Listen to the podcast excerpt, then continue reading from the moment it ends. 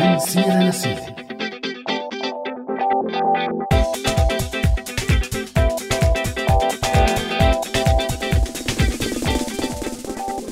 يسعد مساكم مستمعينا مستمعي راديو السوريالي بحلقة جديدة من برنامج من سيرة لسيرة. معي أنا عزة ومعي كمان همام من وراء المايك. مساء الخير همام. مساء الخير همام. الو همام يا عزة، دقيقة خليني اخلص هالمرحلة. شو بكي؟ لا همام ما فيني خليك، نحن بلشنا الحلقة على فكرة، صرنا على الهوا. لك شو هالحكي؟ طيب لك ما تقولوا لي لك ما انت حاطط راسك بهالتليفون وعم تروح يمين وشمال، لك حتى تيسير عد التنازلي تبعه مثل العادة قبل ما نبلش وانت ولا هون. والله آسف عن جد ما انتبهت، بس موصل لمرحلة كتير متقدمة وعصلجت معي، لك بدي أخلص منها بس. طيب بكل أحوال يسعد مساكي عزة ومساكم مستمعينا بحلقتنا الجديدة وموضوعنا الجديد مستمعينا اليوم عن الألعاب الإلكترونية وألعاب الإنترنت وتأثيرها على سلوك اللاعب يلي بيلعبها. هلا أنا بلعبها بس ما بخليها تأثر فيني.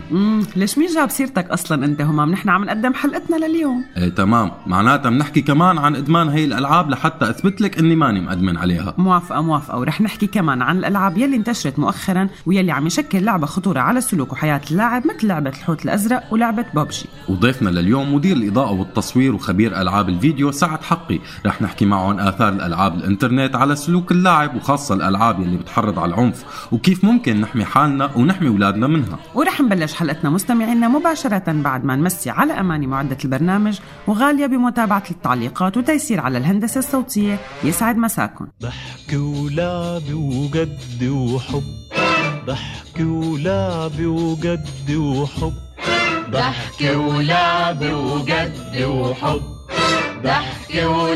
وجد وحب عيش أيامك، عيش لياليك، خلي شبابك يفرح بيك. عيش أيامك، عيش لياليك، خلي شبابك يفرح بيك. عيش بالروح والعين والقلب، ضحك ولعب وجد وحب. عيش.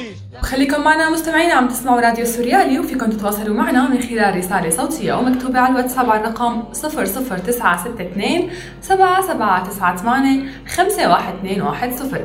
وكمان ما تنسوا صفحاتنا على مواقع التواصل الاجتماعي فيسبوك وتويتر. سؤال حلقتنا لهالاسبوع، برأيكم كيف بتأثر بعض ألعاب التحدي الإلكترونية مثل الحوت الأزرق على اللاعبين وبتخليهم يسلكوا بحياتهم سلوك عنيف؟ شبابك عمره يطول، عيش أيامك، عيش على طول، خلي شبابك عمره يطول، افرح ارقص غني قد ما تقدر، عيش دي اللحظة اللي تعدي بتروح ما تجيش. ورجعنا لكم مستمعينا، أنتوا عم تسمعونا من راديو السوريالي ببرنامجنا من سيرة لسيرة. معي أنا عزة ومع زميلي هما، وحلقتنا لليوم عم نحكي فيها عن ألعاب الإنترنت يلي بتحرض على العنف وبتأثر على سلوك اللاعب بحياته العادية، مثل لعبة ببجي وقبل لعبة الحوت الأزرق. وفقراتنا لليوم مستمعينا بتبدأ بالمنقوشة يلي رح تحكي لنا رئيفة فيها عن مثل يلي عراسه بطحة يحسس عليها وتعرفنا من وين إجا هالمثل. وبحلقة معادة من شد حيلك رح تحكي لنا سما كيف منقدر نبعد أطفالنا ونحميهم من إدمان الألعاب الإلكترونية. أما بليرة ورا ليرة رح تحكي لنا كارولين عن علاقة الألعاب الإلكترونية وألعاب الإنترنت بالمال والسلطة. وبفقرة شؤولك رح نتحاور مع ضيفنا سعد حقي مدير الإضاءة والتصوير عن الألعاب الإلكترونية وتأثير على اللاعبين وسلوكهم بشكل خاص وسلوك العنف والعدوانية. وكمان رح نحكي عن بعض الألعاب كيف حققت شهرتها ووصلت لملايين المستخدمين. وهلأ رح نروح لأولى فقراتنا لليوم ونسمع من وين إجت قصة مثل يلي عراسه بطحة بيحسس عليها.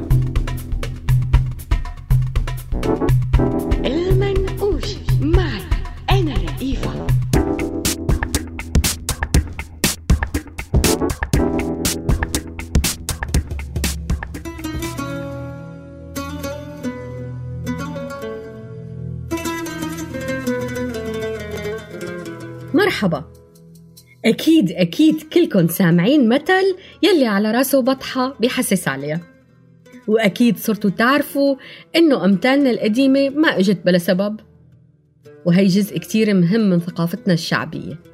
بس يا ترى حدا بيعرف شو قصة مثل يلي على راسه بطحة بيحسس عليها؟ لتعرفوا؟ اسمعوا حلقتنا اليوم.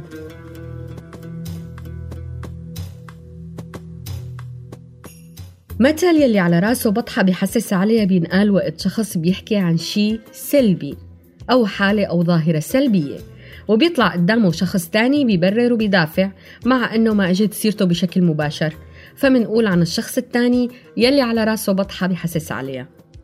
أما قصة المثل ففيها روايات كتير، وكل الروايات بتتركز بشكل عام على نفس الفكرة، وبتحكي عن زلمة كان بيعيش بقرية صغيرة وكان عنده شوية دجاج، بس كل فترة كان يلاقي أعداد البيض أقل، وهالشي بدل على وجود حرامي قريب عم بيسرق البيض. وبعد محاولات الزلمة ليعرف شو اللي عم بيصير ومين اللي عم بيسرق البيض ما بين معه شي، وما قدر يعرف مين الحرامي، فراح شكى أمره لشيخ القرية. طمنه شيخ القرية ووعده بأنه يعرف مين الحرامي.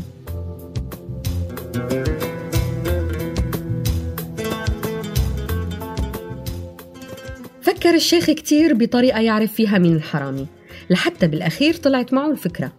بتاني يوم وقت تجمعت الناس للصلاة، حكى شيخ القرية بخطبته عن الأمانة والسرقة، وبنهاية الخطبة حكى قصة سرقة البيض وقال تخيلوا لو السارق قاعد بيناتنا ونسي يشيل ريش الدجاج عن راسه. فالسارق الحقيقي هو الوحيد اللي حط إيده على راسه ليتأكد إنه ما في ريش عليه. قام عرفه الشيخ وعرف إنه هو يلي عم بيسرق البيض ونال عقابه، ومن وقتها بينقال مثل يلي على راسه ريشة أو بطحة بيحسس عليها بهذا السياق.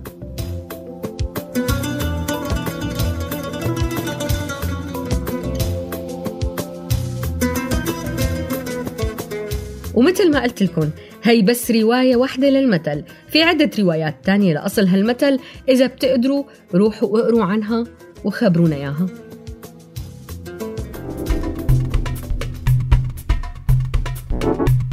المنقوش معي أنا رئيفة.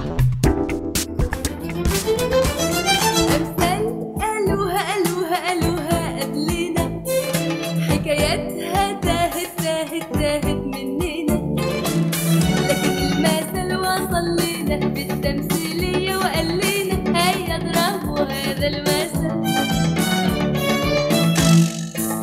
ليه تضربيه، عمل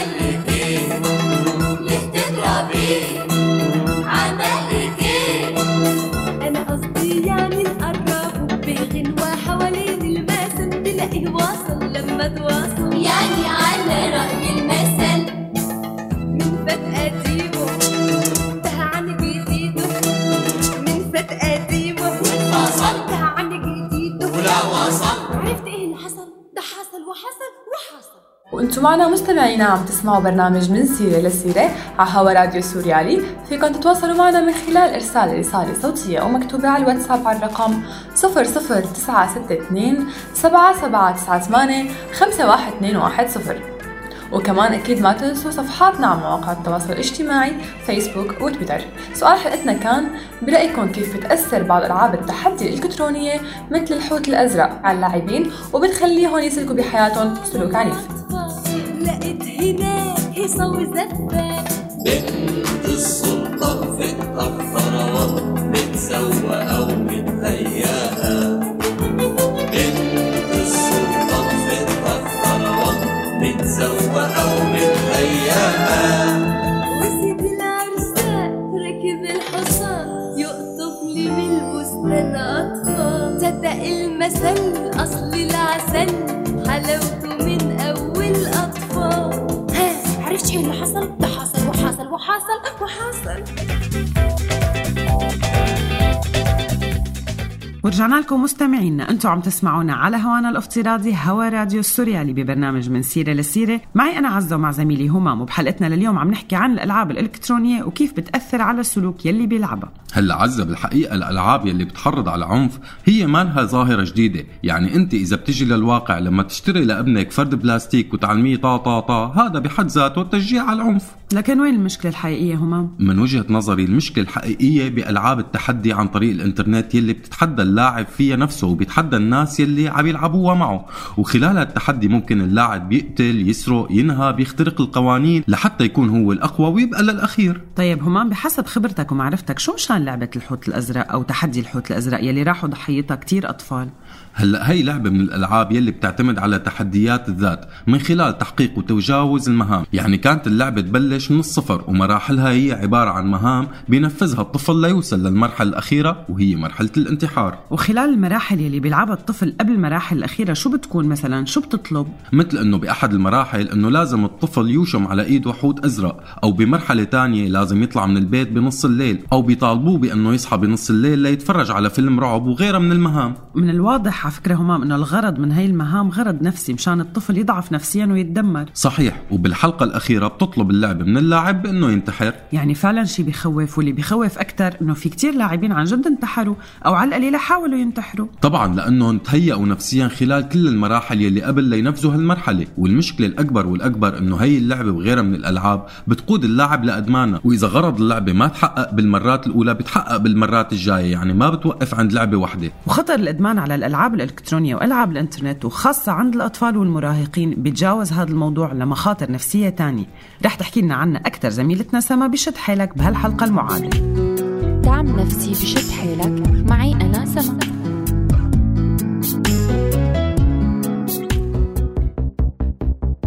أغلبنا في ببيتنا طفل أو مراهق، ومعظمنا عنا هاتف ذكي أو آيباد بتتحمل عليه الألعاب الإلكترونية، وإذا اجتمعوا هالشغلتين فأكيد كتار منا عم يعانوا من التعلق الشديد للأطفال والمراهقين بالألعاب الإلكترونية. وهذا شيء أكيد لأنه الأطفال والمراهقين هن من أكثر الفئات العمرية المعرضة للإدمان على ألعاب الكمبيوتر والإنترنت، لأنهم بيعرفوا يتعاملوا معها بسهولة أكثر من الكبار، وكمان لأنه الطفل والمراهق بحاجة للتسلية واللعب، والأجهزة الإلكترونية بتشبع نهمهم وفضولهم الكبير بسبب التنوع الكبير للبرامج يلي بتحتوي عليها. أول شيء ضروري نعرف إنه الألعاب الإلكترونية إلها إيجابيات وإلها سلبيات، وضروري نتعرف عليها لحتى نستفيد من إيجابياتها ونتجنب سلبياتها.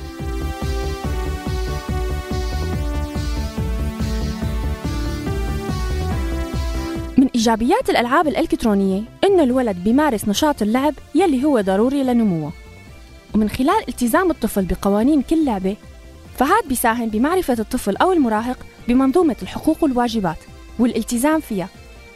كمان بتساعد الألعاب الإلكترونية على تطوير الضبط الذاتي عند الطفل أو المراهق من خلال ضرورة تنسيق المواقف واتخاذ القرارات مع كل مرحلة وخطوة وموقف عم تحطه فيه اللعبة.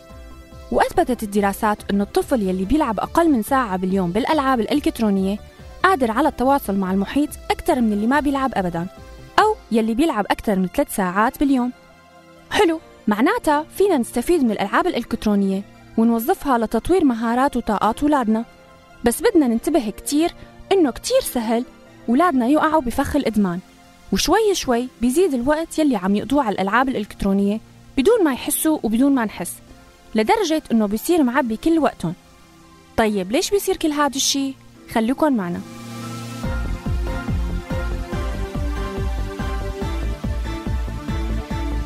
بيصير الإدمان لعدة أسباب، منها بيتعلق بالألعاب نفسها يلي بتخلق التحفيز الدائم للاعب من خلال بلوغه لمراحل أعلى وتحقيقه أهداف جديدة، ومنها بيتعلق بالطفل أو المراهق يلي بيحس بالنشوة والقوة بمكان هو المسيطر والمتحكم فيه، وإذا كان عنده مشاكل فبيهرب من العالم الواقعي بمشاكله وهمومه لعالم الألعاب يلي عم يحسسه بالسعادة والنشوة.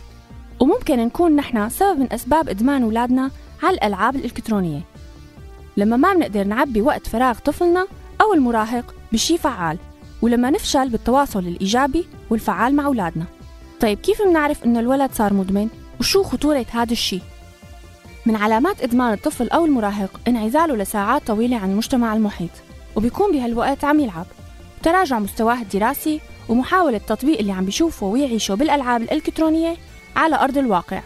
وهذا العرض بيكون خطير لما تكون طبيعة الألعاب اللي عم يلعبها قائمة على العنف. وخطورة هذا الإدمان إنه بيأثر على صحة الطفل أو المراهق، لأنه بيأثر على عيون وبيسبب آلام بالظهر والرقبة، عدا عن السمنة يلي ممكن تسببها قلة الحركة والقعدة الطويلة. وبيأثر على المهارات الاجتماعية للولد يلي بيصير بيفتقد مهارات التواصل الاجتماعي لقلة ممارستها، وغير هيك بيتراجع التحصيل الدراسي للولد بسبب انشغاله عن الدراسة بشي تاني، عدا عن التأثير السلوكي إذا كان الطفل عم يلعب ألعاب عنف أو ألعاب فيها إيحاءات جنسية. طيب شو الحل؟ كيف منعالج هاي الظاهرة؟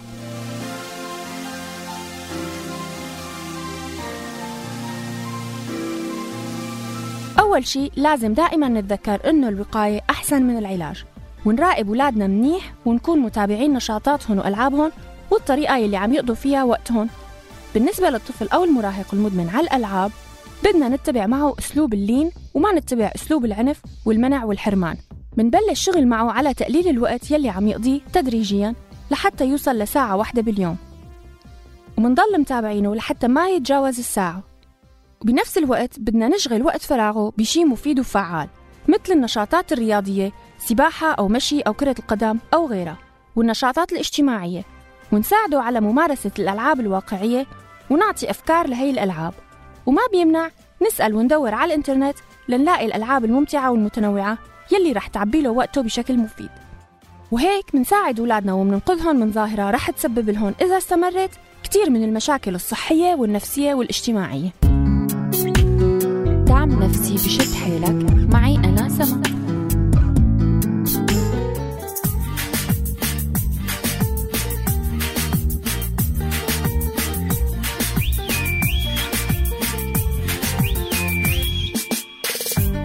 لما كنا صغار ونسانيس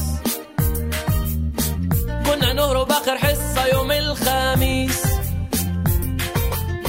والمدير يحاول يمسكنا برا، بالنادي نتخبى ويبدأ التهليس. بلياردو بلياردو وشريكي عكيفه بقلب بيطلع قانونها من عنده.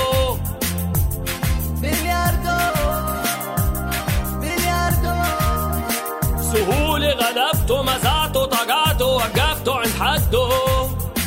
وبعديها على الأتاري كاونتر سترايك شي إجباري، طول اليوم نضل مباري، البد أو خش انتحاري. أيام زمان أيام زمان، والخريطة كانت غير، والطمام لعبنا كتير، لما تخسر شو بيصير كنا نحكي كن مستير. شو الكلمة هاي، شو الكلمة هاي، كل حدا عفريكو أنا وانت وبيكو على حدا بيتيكو لابس لأميكو بدوي كمان بدوي كمان، حدا بيلعب ليكو للجاي بيبريكو ولا حدا بيتيكو وصاديكو أبو تلف سنان أبو تلف سنان. خليكم معنا مستمعين، عم تسمعوا راديو السوريالي، وفيكم تتواصلوا معنا من خلال رسالة صوتية أو مكتوبة على الواتساب على الرقم 00962 7798 512 210. وكمان ما تنسوا صفحاتنا على مواقع التواصل الاجتماعي فيسبوك وتويتر. سؤال حلقتنا لهالاسبوع، برأيكم كيف بتأثر بعض ألعاب التحدي الإلكترونية مثل الحوت الأزرق على اللاعبين وبتخليهم يسلكوا بحياتهم سلوك عنيف؟ معنا أحد تعليقات على صفحتنا على الفيسبوك، أحمد عم بيقول هاي الألعاب كلها أساساً اخترعوها مشان ينزعوا عقول البشر. ومعنا كمان تعليق عم بيقول محمد لعبة الحوت الأزرق كتير مخيفة ولازم تنمنع من عن بعد.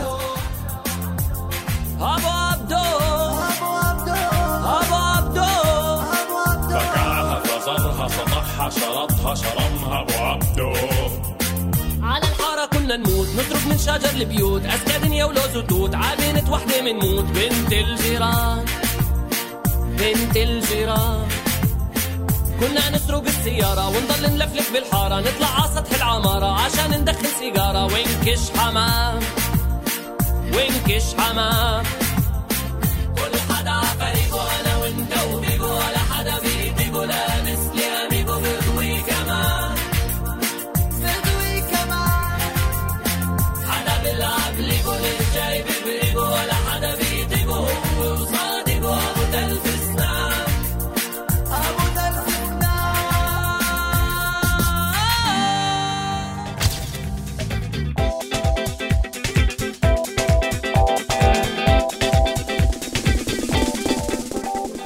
ورجعنا لكم مستمعينا، انتم عم تسمعونا على هوا راديو السوريالي ببرنامج من سيرة لسيرة، واللي عم نتناول فيه اليوم موضوع العاب الانترنت وكيف بتاثر على سلوك اللاعب، والامثله اللي رح نركز عليها هن لعبه تحدي الحوت الازرق ولعبه ببجي. هلا حكينا نحن عن لعبه الحوت الازرق مش الحال، طيب ولعبه ببجي شو هي همام؟ هي كمان لعبه عن طريق الانترنت بيلعبوها 100 لاعب بنفس الوقت، بيرموا حالهم من طياره على جزيره ولازم يتقاتلوا كلهم مع بعض لحتى يبقى واحد منهم يسيطر على الجزيره. طيب شو هي قصه اكو عرب بالطياره؟ هلا هذا السؤال كانوا يسالوه بعض اللاعبين العرب لما يفتحوا اونلاين ويكونوا قادرين على التواصل مع الكل، والقصد انه في غيرهم لاعبين عرب ولا لا. هاي الجملة صارت ترند بالأيام اللي مرت على مواقع التواصل الاجتماعي، ويبدو أنه لاعبين ببجي مالهم عدد قليل. طبعا على الإطلاق هن مو عددهم قليل. لاحظت كمان بحسب تقارير همام بيمارس هاي اللعبة حوالي 14 مليون مستخدم بالعالم، وكمان لاحظت همام أنه بحسب عدة تقارير بيمارس هاي اللعبة 14 مليون مستخدم بالعالم، وتجاوز تحميلها 100 مليون نسخة بس بعد 4 شهور على إطلاقها، فبالأرقام هي أعلى رصيد من اللاعبين بعالم الألعاب الإلكترونية. بس همام ليش تعتبر هاي اللعبة بتشجع عنف؟ فيك تشرح لي؟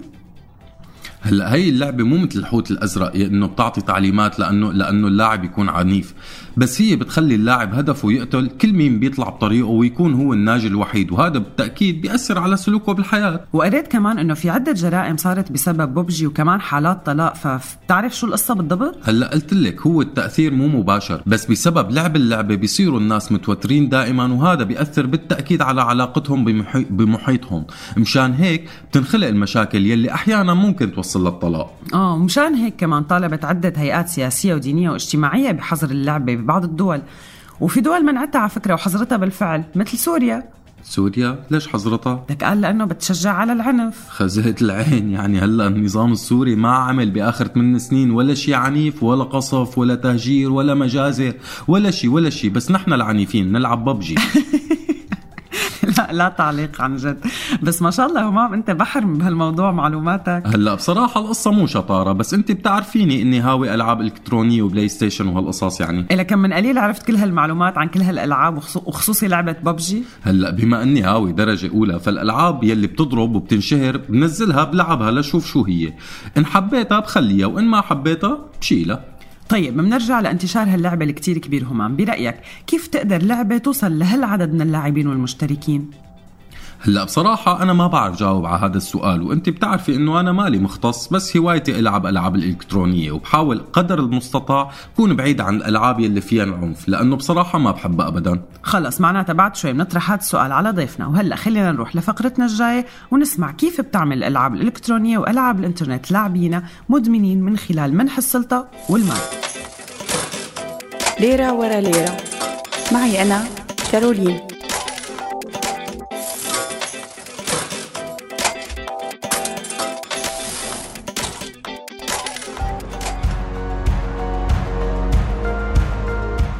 مرحبا.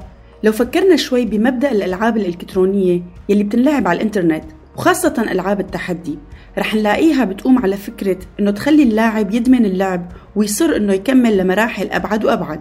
بس شو الطعم يلي بيكون موجود باللعبة يلي بيخلي اللاعب يدمنها؟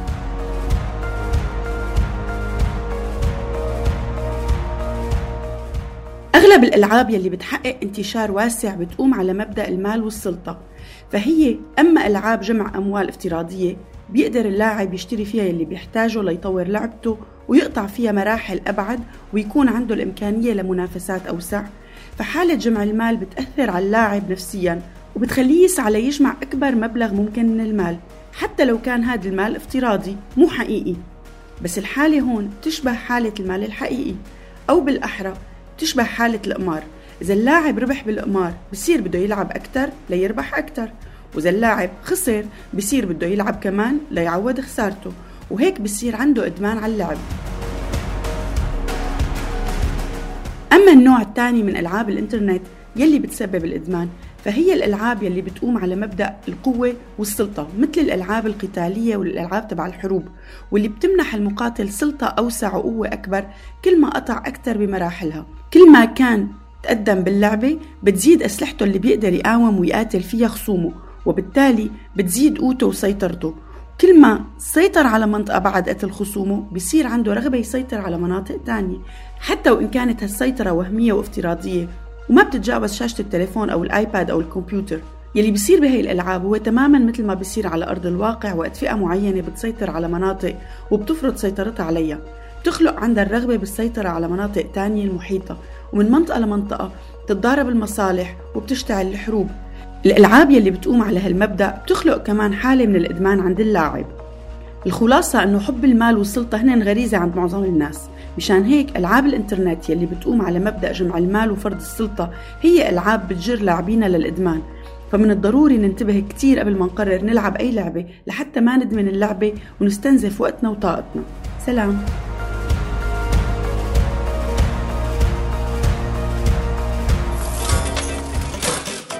ليرة ورا ليرة، معي أنا كارولين.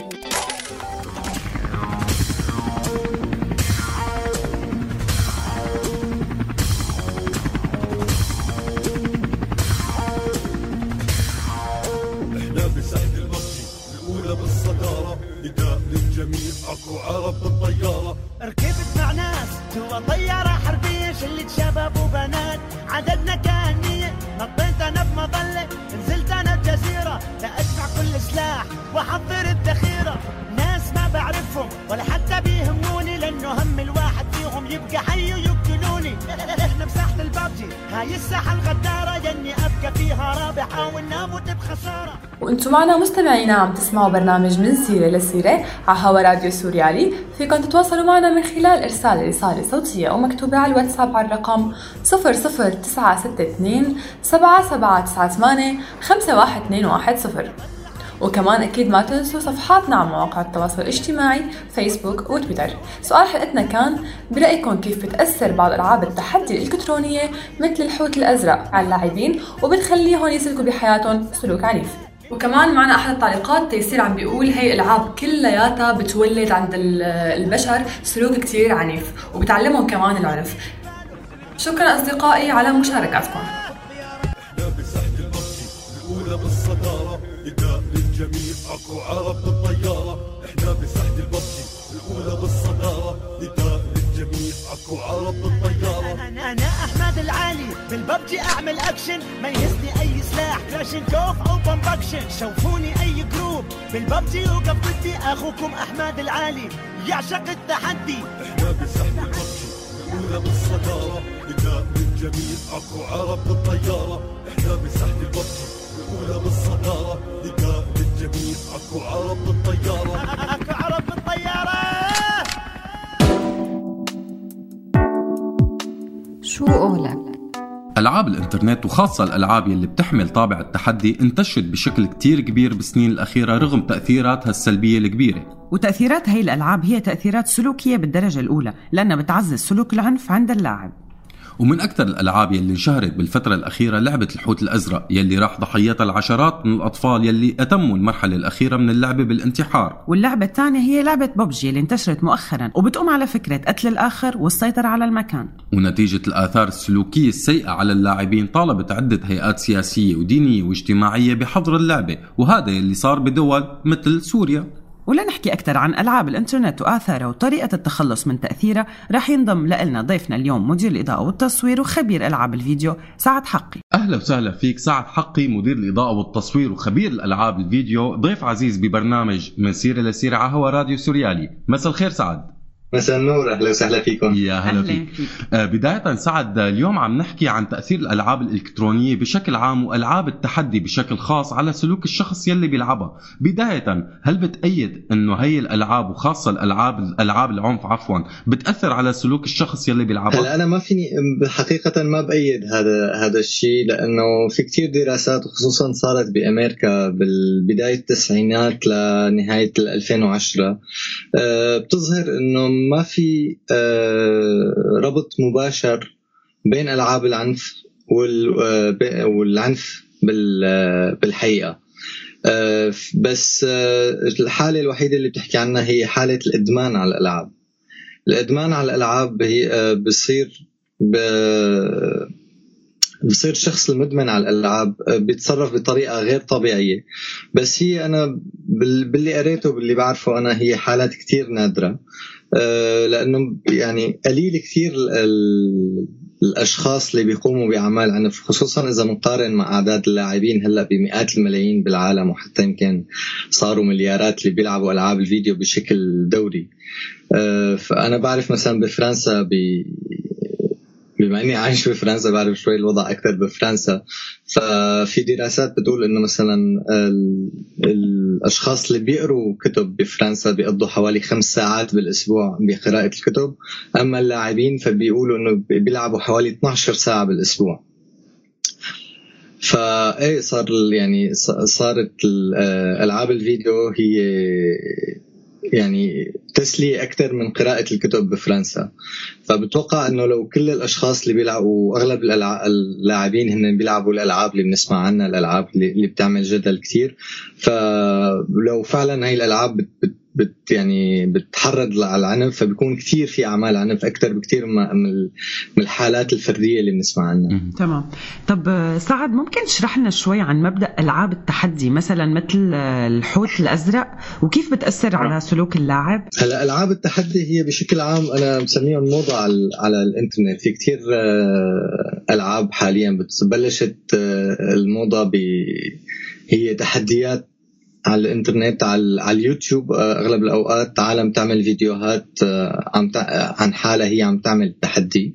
فبلشت بسطل المي البارد او الايس باكيت تشالنج، اللي هو كان تحدي يعني بسبب تحدي ايجابي اذا فينا نقول، اللي هو كان مشان جمع التبرعات والمساعدات لمرض ALS اللي هو مرض تصلب الاعصاب، واللي مصاب فيه مثلا كان ستيفن هوكينج.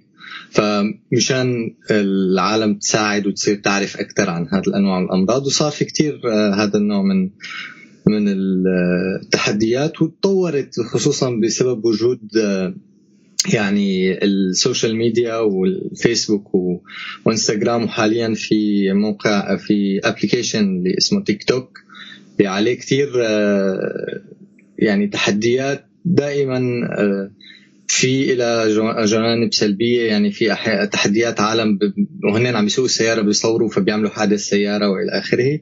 الحوت الأزرق هي تحدي غريب من نوعه، بلش بروسيا مثل ما لقيت على الانترنت انه هو بلش بروسيا بال2015، اللي هي عباره عن شخص بيتحدى شخص. الشخص الاول يعتبر يعني المعلم، والثاني هو يعني اللي بيتحدى التلميذ تماما، والمعلم بيتحدى 50 تحدي، كل تحدي أصعب. أول شيء بلش بتحديات مثلا إنه تفرج على فيديوهات مرعبة على الإنترنت، أو في الساعة 4 الصبح وعمل شيء يعني هيك بتفرج على فيلم رعب أو هيك شيء. وبالأخير بيصير تحديات هنا 50 تحدي. بيصير أول شيء في حالة مثل الثقة بين التلميذ والمعلم، فبصير التلميذ بيحاول يعمل أكثر وأكثر يعني يرضي المعلم تبعه بالتحديات، وبتوصل التحديات إنه بيطلب منه يأذي حاله أذى جسدي. في منهم يعني بيشرطوا حالهم بالمشرط أو هيك شيء. وآخر تحدي اللي هن من 50 تحدي إنه بيطلب منه الانتحار. هلا المشكلة بلعبة الحوت الأزرق إنه صعب كثير نعرف إذا حالات الانتحار. في قريت إنه مثلا في 7 حالات صارت بتونس، حالات انتحار قد يعني مشكوك إنه بسبب الحوت الأزرق. بروسيا في 130 حالة انتحار ربطوها بالحوت الأزرق.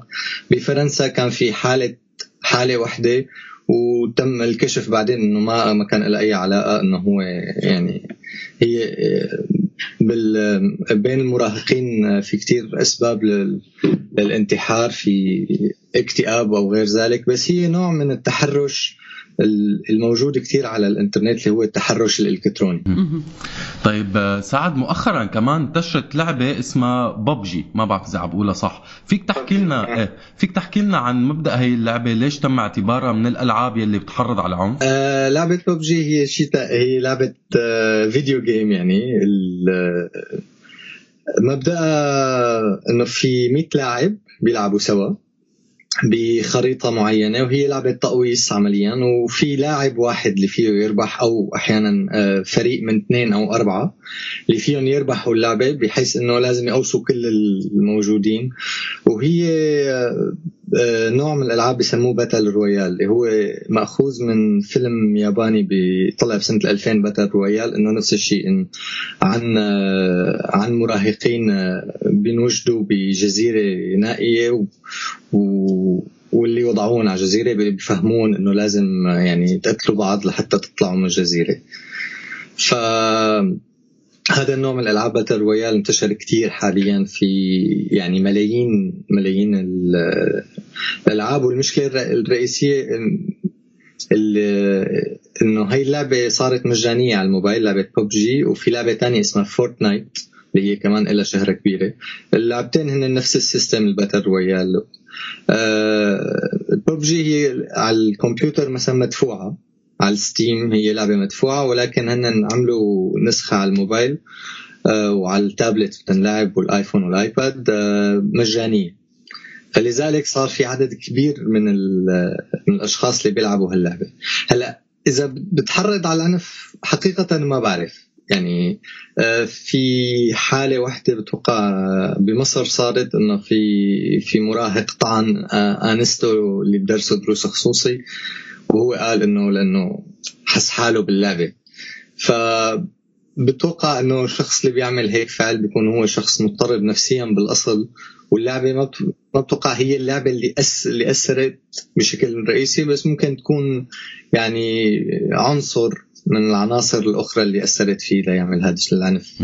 تمام. هلا ما بعرف كمان، حتى مبدأ يعني الشيء حسيته بيشبه شيء كاونتر سترايك، أو كلهم هدول الألعاب بتحسهم يعني بلشوا من هنيك تماما. يعني هي تماما. ممتاز انك ذكرت لعبه كاونتر سترايك، لانه بزمننا نحن كان يقولوا انه اللي بيلعبوا كاونتر سترايك هن مجانين وقتالين قتله. فيعني ليكنا باخر الزمان، يعني انا كنت العب كاونتر سترايك مع رفقاتي، وليكنا طلعنا ماشي حالنا بالاخير، يعني ما طلعنا اذا بدك لهلا والله يا شريك يعني. والله وانا كمان يعني ما انا بعد بس خجلانين نقول على الهواء. لا والله انا ما بخجل، انا بلعب يعني كمان. انا بعترف واحد من هدول اللي صار عنهم الدراسة وانه بيلعبوا اكثر من 12 ساعة بالاسبوع، فانا واحد منهم بكل راحة ضمير. طيب سعد، كنت عم تقول هلا انه نزلوا الابليكيشن بمجانيا، فهل يا ترى هذا هو سبب تحميل 100 مليون نسخة بعد 4 شهور بس على الانطلاق، او ممكن يكون في سبب ثاني لانتشار هاللعبة بهالشكل الهائل؟ هلا سؤال صعب الأسئلة كتير يا عزة. لا، هي بشكل عام أنا برأيي خصوصا مجانية الألعاب هي اللي بتسمح بانتشارها الكبير. في كتير ألعاب هلأ حاليا، مثل في لعبة اسمها League of Legends ولعبة اسمها دوتا، هن الألعاب مجانية، وكمان في مئات الملايين من اللاعبين، بس ما بنسمع عن هدول الألعاب لأنه ما فيهم واصل من ألعاب نوع تاني. هلا رجع ذكرني باسمهم تحت الهواء. ليج اوف ليجندز ودوتا، وفي كمان فبوجبي وببجي ببجي وفورتنايت، هن العاب مجانيه. فانا برايي هذا بيساعد بكثير على الانتشار، وخصوصا هلا اي ولد عنده موبايل سمارت فون فيه ينزلها عليه بدون ما يدروا اهله. سوري، عفوا سعد. لا شو اسمه، نحن كنا عم نقول انه مثلا نحن لعبنا كاونتر سترايك وما وليكنا يعني ما فينا نقول لسه ما قتلنا حدا، ما عملنا شيء. طيب برايك انه هل بيقدر حدا يلعب هي الالعاب بدون ما يتاثر فيها مثلا، وكيف مثلا، او شو السبب انه ما يتاثر فيها؟ هلا انا برايي السبب انه يتاثر لما يتاثر فيها بترجع لشخصيه الشخص، انه اذا في للشخص اذا هو حساس كتير او عنده اضطرابات نفسيه وعنده حساسيه تجاه العنف فاكيد ممكن يتاثر، بس ممكن يتاثر بهي مثل ما ممكن يتاثر اذا تفرج على فيديو يوتيوب او على فيلم او الى اخره. بس انا برايي الاثر الرئيسي هو الادمان اللي بيصير، لانه في حالات كثيرة من الإدمان في أشخاص بيلعبوا مثلا 40 ساعة متواصلة بدون نوم، وهذا بيؤدي في بعض الأحيان بألمانيا أو مثلا وبكوريا الجنوبية في حالات أولاد صغار 15-16 سنة بتجيهم جلطة قلبية بسبب هذا الإدمان، إنه بيلعبوا ساعات كتير طويلة بدون أي استراحة وبدون أي أكل أو شرب أو إلى آخره، وبتؤدي إلى يعني أزمة قلبية أو موت بعض الأحيان. فهذا بيرجع للأهل بالأكيد، يعني الأهل هن اللي فيهم يتحكموا بقديش بيلعب، أكيد ما فيهم يتحكموا بشكل كامل لأنه مثل ما قلنا كل الأولاد عندهم موبايلات، بس فيهم قدر الإمكان يلاحظوا عليهم بعض الأعراض، يعني إنه إذا بصير الولد عصبي كتير أو ما بينام أو ما عم بيأكل منيح كذا، كل هاي الأعراض فيه الواحد ينتبه عليها ويعرف إنه في مشكلة بهذا الولد، هل هي ألعاب الفيديو أو غيره، بس يعني على الأقل في دائما إشارات ممكن الأهل ينتبهوا لها قبل ما يصير في يعني كارثة. تمام. طب بنرجع شوي للتحدي تبع الحوت، ليش مثلا ممكن تنتشر هيك لعبة أصلا؟ شو الغرض من اللي طالعها، من اللي نشرها على الانترنت؟ هلا الحوت الأزرق ما بنعرف مين تماما اللي طالعها، لأنه هي ما في إلى أساس. هلا بيعتقد إنه في 3 شباب بروسيا هن اللي بأساس اللعبة، وفي واحد منهم تم الحكم عليه بتسبيب انتحار 2 بنت إذا ماني غلطان. بس المشكلة الرئيسية إنه لأنه ما بنعرف مين اللي عم بسبب خصوصية الانترنت والانونيميتي مثل ما بيقولوا، انه الواحد ممكن يضل غير معروف، يعني ما بتعرفي مين هو بالحقيقة. بتساعد كتير هذا النوع من الالعاب على الانتشار، لانه اذا مثلا انا بعرف عزة وبعرف اياد، بعرف مين اللي عم بحكي معه، فبتوقع انا رح اخجل انه اقول لك انه روح انتحر، فأكيد يعني إذا مو بخجل يعني لأنه بعرف الشخص كذا. بس بسبب إنه نحن ما بنعرف مين في قدامنا، بتقول إيه هي لعبة أكيد ما هذا بيكون يعني أخذها لعبة مثل ما هو يعني الشخص اللي بيطرح التحدي، مثل اللي عم الشخص اللي عم بيأدي التحدي، بيكونوا الاثنين بيأخذوها لعبة. وخصوصا مثلا بفرنسا في حالات تم يعني في شخص كان هو عم بيأدي التحدي ورفع دعوة على الثاني انه شو هذا عم بيقول لي روح انتحر، شو مجنون. وبفرنسا مثلا ما في ولا حالة انتحار بسبب هاي اللعبة. الحالات الانتحار الموجودة هي فقط بروسيا، والمشكلة بروسيا إنه نحن ما فينا نعرف إذا هذا سبب اللعبة ولا لا، لأنه بروسيا في كتير حالات انتحار بين المراهقين لأسباب أو أخرى. فبس هو الانتشار برأيي هي قصة إنه يعني تسلاي العالم، بيقولوا بنتسلى يعني ما في ما لأنه ما بيعرفوا الشخص المقابل، ما ممكن يعرفوا العواقب الحقيقية اللي ممكن تصير للعبة. طيب سعد، حكيت من شوي إنه الأهل عليهم مسؤولية تجاه أطفالهم والمراهقين بالذات، إنه ولو يكون أدنى حد من المراقبة. طيب بدنا نروح على الشق الثاني، ما في أي طريقة لمنع هاي الألعاب أو حط أو وضع كنترول عليها؟ ومين المسؤول عن انتشارها ومنعها؟ يعني مين مسؤول عن انتشاره ومين مسؤول انه يمنعه؟ بشكل رئيسي انا برايي هن الاهل المسؤولين، لانه اذا لعبه مثل الحوت الازرق هي عباره عن لعبه على الفيسبوك، تواصل اجتماعي، واحد بيبعت رساله لواحد، فما بتوقع انه فيسبوك قادرين وما بتوقع نحن بدنا يراقبوا هذا الشيء، يراقبوا كل المسجات اللي بتطلع وبتوصل لاي حساب. بس إن فعليا عم بيعملوها، يعني ما عم بيراقبوها، بس بيعطوها للي بده اياه. يعني هن فيهم اكيد فيهم مثل تويتر مثل اي وسائل التواصل الاجتماعي فيهم يراقبوها، بس كيف؟ انا سؤالي دائما تمام انه نحن عندنا مليار شخص بيستخدموا فيسبوك، فيعني ليش بدهم يراقبوا مليار شخص؟ وكيف بدهم يراقبوا؟ بدهم مليار شخص وراهم يراقبوا يعني ف وانا دائما بيني وبينك بقول دائما تنبع من احساس الشخص بالاهميه، انه بدهم يراقبوني، يعرفوا هل انا واحد من العالم ايه يراقبوا، يعني انا ما في شيء مهم يعني ماني حاسس انه يعني معلوماتي الشخصيه. هلا انا بدير بالي ما بحط معلومات كثير شخصيه على الفيسبوك او على تويتر او على وسائل التواصل الاجتماعي، لانه بعرف انه ممكن اي حدا يوصل له، يعني ما ضروري حدا من الشركات يوصل له. فالمراقبة أنا برأيي أكيد مو طريقة لمنع هذا نوع الألعاب. بالنسبة للألعاب مثل ببجي ممكن يتراقب أكثر بحيث إنه في الريتنجز بيسموه تبع الألعاب، إنه يقولوا هي ألعاب لفوق 16 أو فوق 18. فيعني مثلا الأولاد اللي بين عمر 10-12 سنة أكيد بيتأثروا أكثر بهذا النوع من الألعاب من اللي عمرهم فوق 16. والأهل أكيد فيهم يعني يراقبوا بشكل أحسن من أي شيء تاني، يشوفوا هن ابنهم شو عم بيصير معه.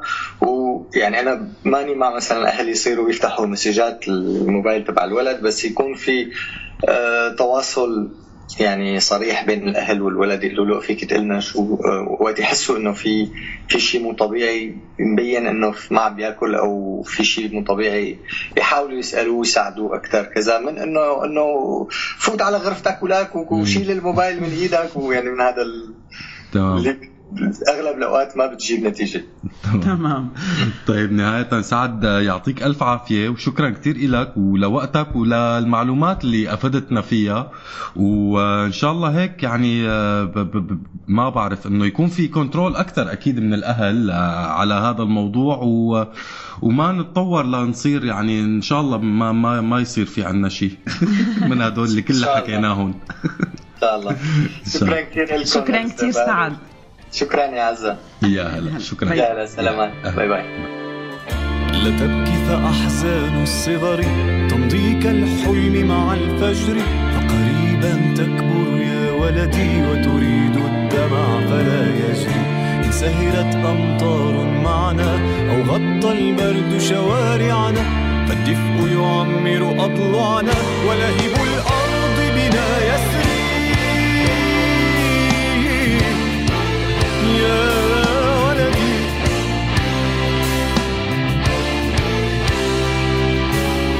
وإذا بحت لك أغنية أو أنت قدم حافية، فشموس رفاقك آتية وستشرق من غضب الفقر، قد أرمى خلف الجدران وتحن لحبي وحناني، فانظر في قلبك ستراني لن يقوى القيد على الفكر.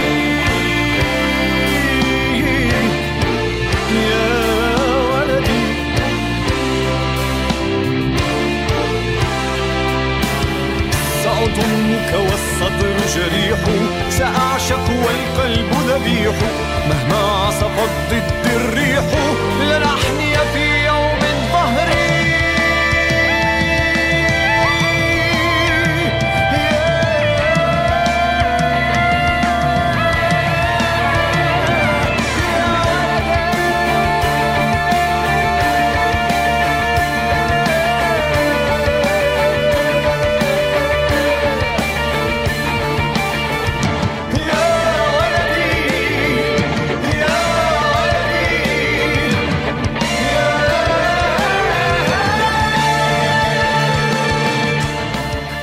ولهم مستمعينا بيكون خلص مشوارنا لليوم، بدنا نشكركم على استماعكم تواصلكم ومشاركتكم، وللأسبوع الجاي انطرونا وضلوا بخير. أنا بدوري كمان بدي أشكركم مستمعينا، وبدي أشكر أماني معدة البرنامج وغالي على متابعة التعليقات، وأكيد تيسير على الهندسة الصوتية. وهلأ رح وداكم على خير وعلى أمل اللقاء. كنت معكم أنا عزة وأنا هما.